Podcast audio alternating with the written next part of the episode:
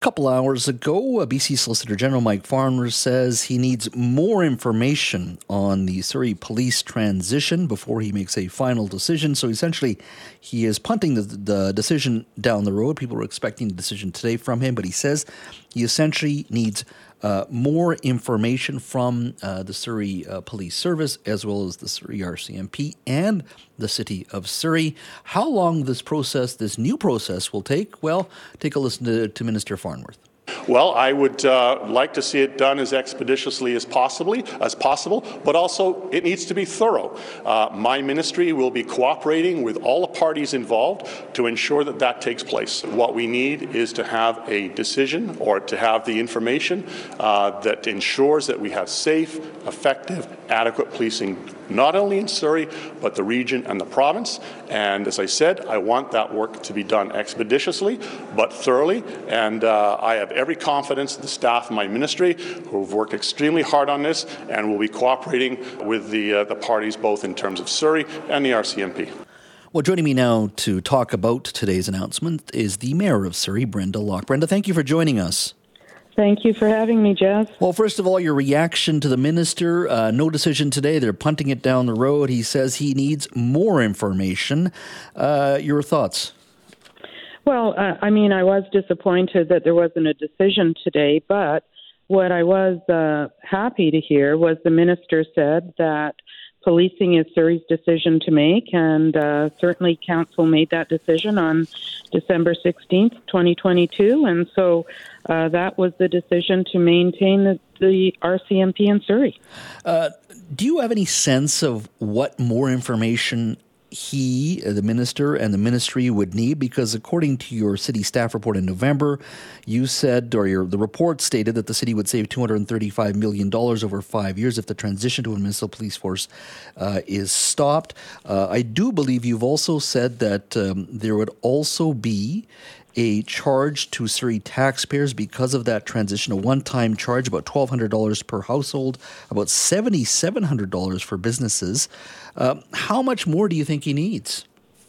Well, I, I think um, really what they're looking for is is exactly the numbers. They're trying to assess the numbers that the RCMP are going to have to uh, fill um, to fill those um, required spaces.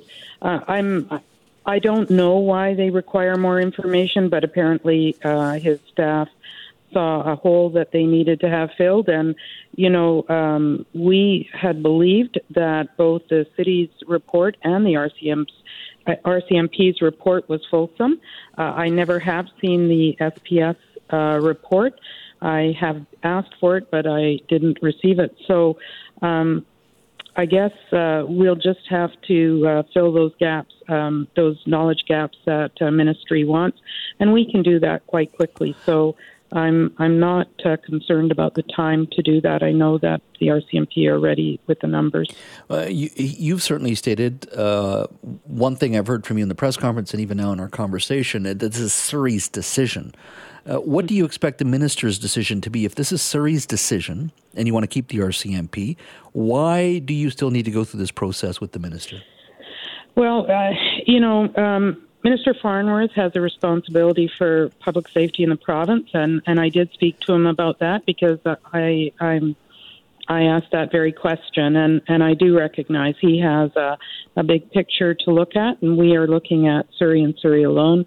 He just wants to make sure that um, policing will be uh, solid and equitable throughout the province.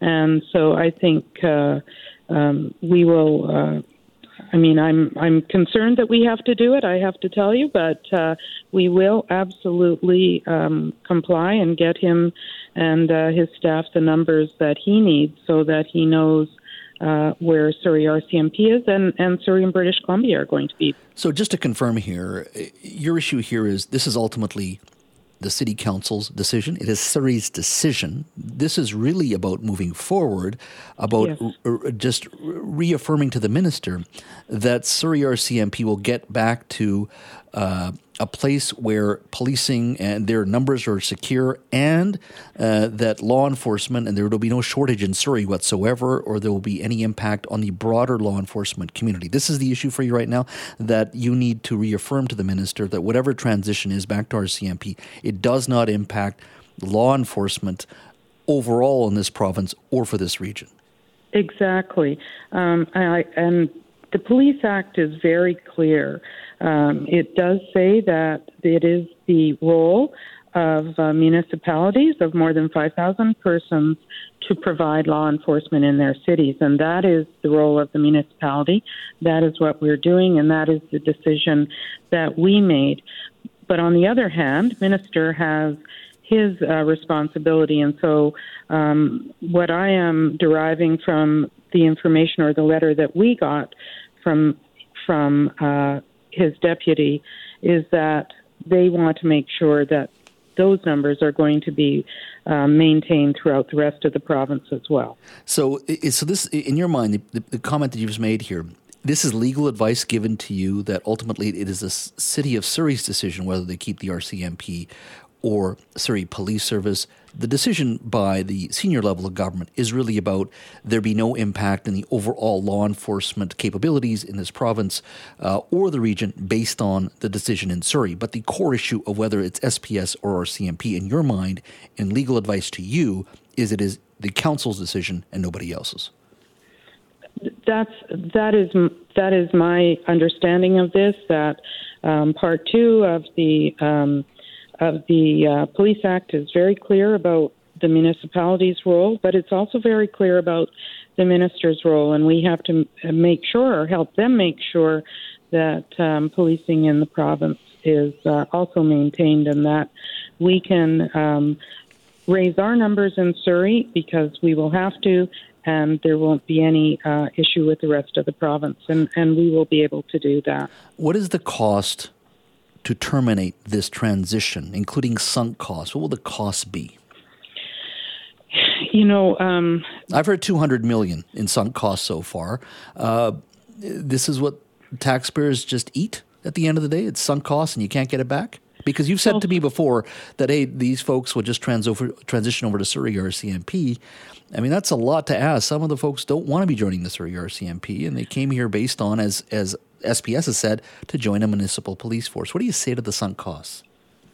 Well, I mean, the, the the costs that are behind us are behind us. I mean, there's many or many Surrey police officers. They're they're uh, important and great officers that are policing the city at this time. And um, if they choose to come over to the RCMP, they can, or they can go to um, many, many other uh, police departments that are looking for for uh, staffing at right now. We've all seen um, the Vancouver situation, looking for for additional uh, police officers. But uh, in terms of the sunk costs, those those officers were working and and continue to work and will continue to work for a while uh, in Surrey, even though they are Surrey Police Service members.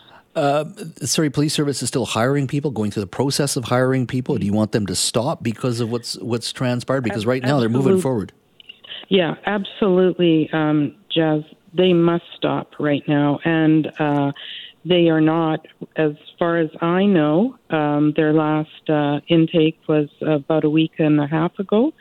Um, they are not taking in additional members right now, so um, that is something that has has stopped, and it must stop. It must stop while this is all um, being being uh, realigned.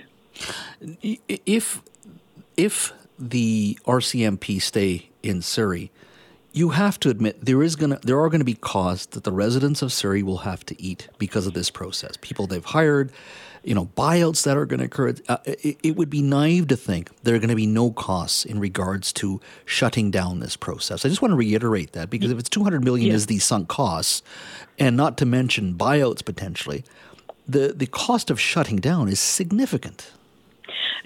No, you're absolutely right, Jas. There will be costs. It won't be uh, 200. Um, our number is quite a bit less than that. That's what I've been uh, given from our accounting. It'll be closer to 80 to 100 million, depending on on uh, how people how people transfer and when they transfer. But be be assured that every day that this is stalled is costing us more and more and more, and that's the big challenge for us. Um, for us as a city, we can't even do our budget moving forward uh, until we we get this sorted and settled. And so we really do need to um, we really do need to put this behind us and move move forward. Mayor Locke, as always, thank you for your time. Look forward to having you on the show very soon again. Thank you so much. Thank you, Jas. Bye now.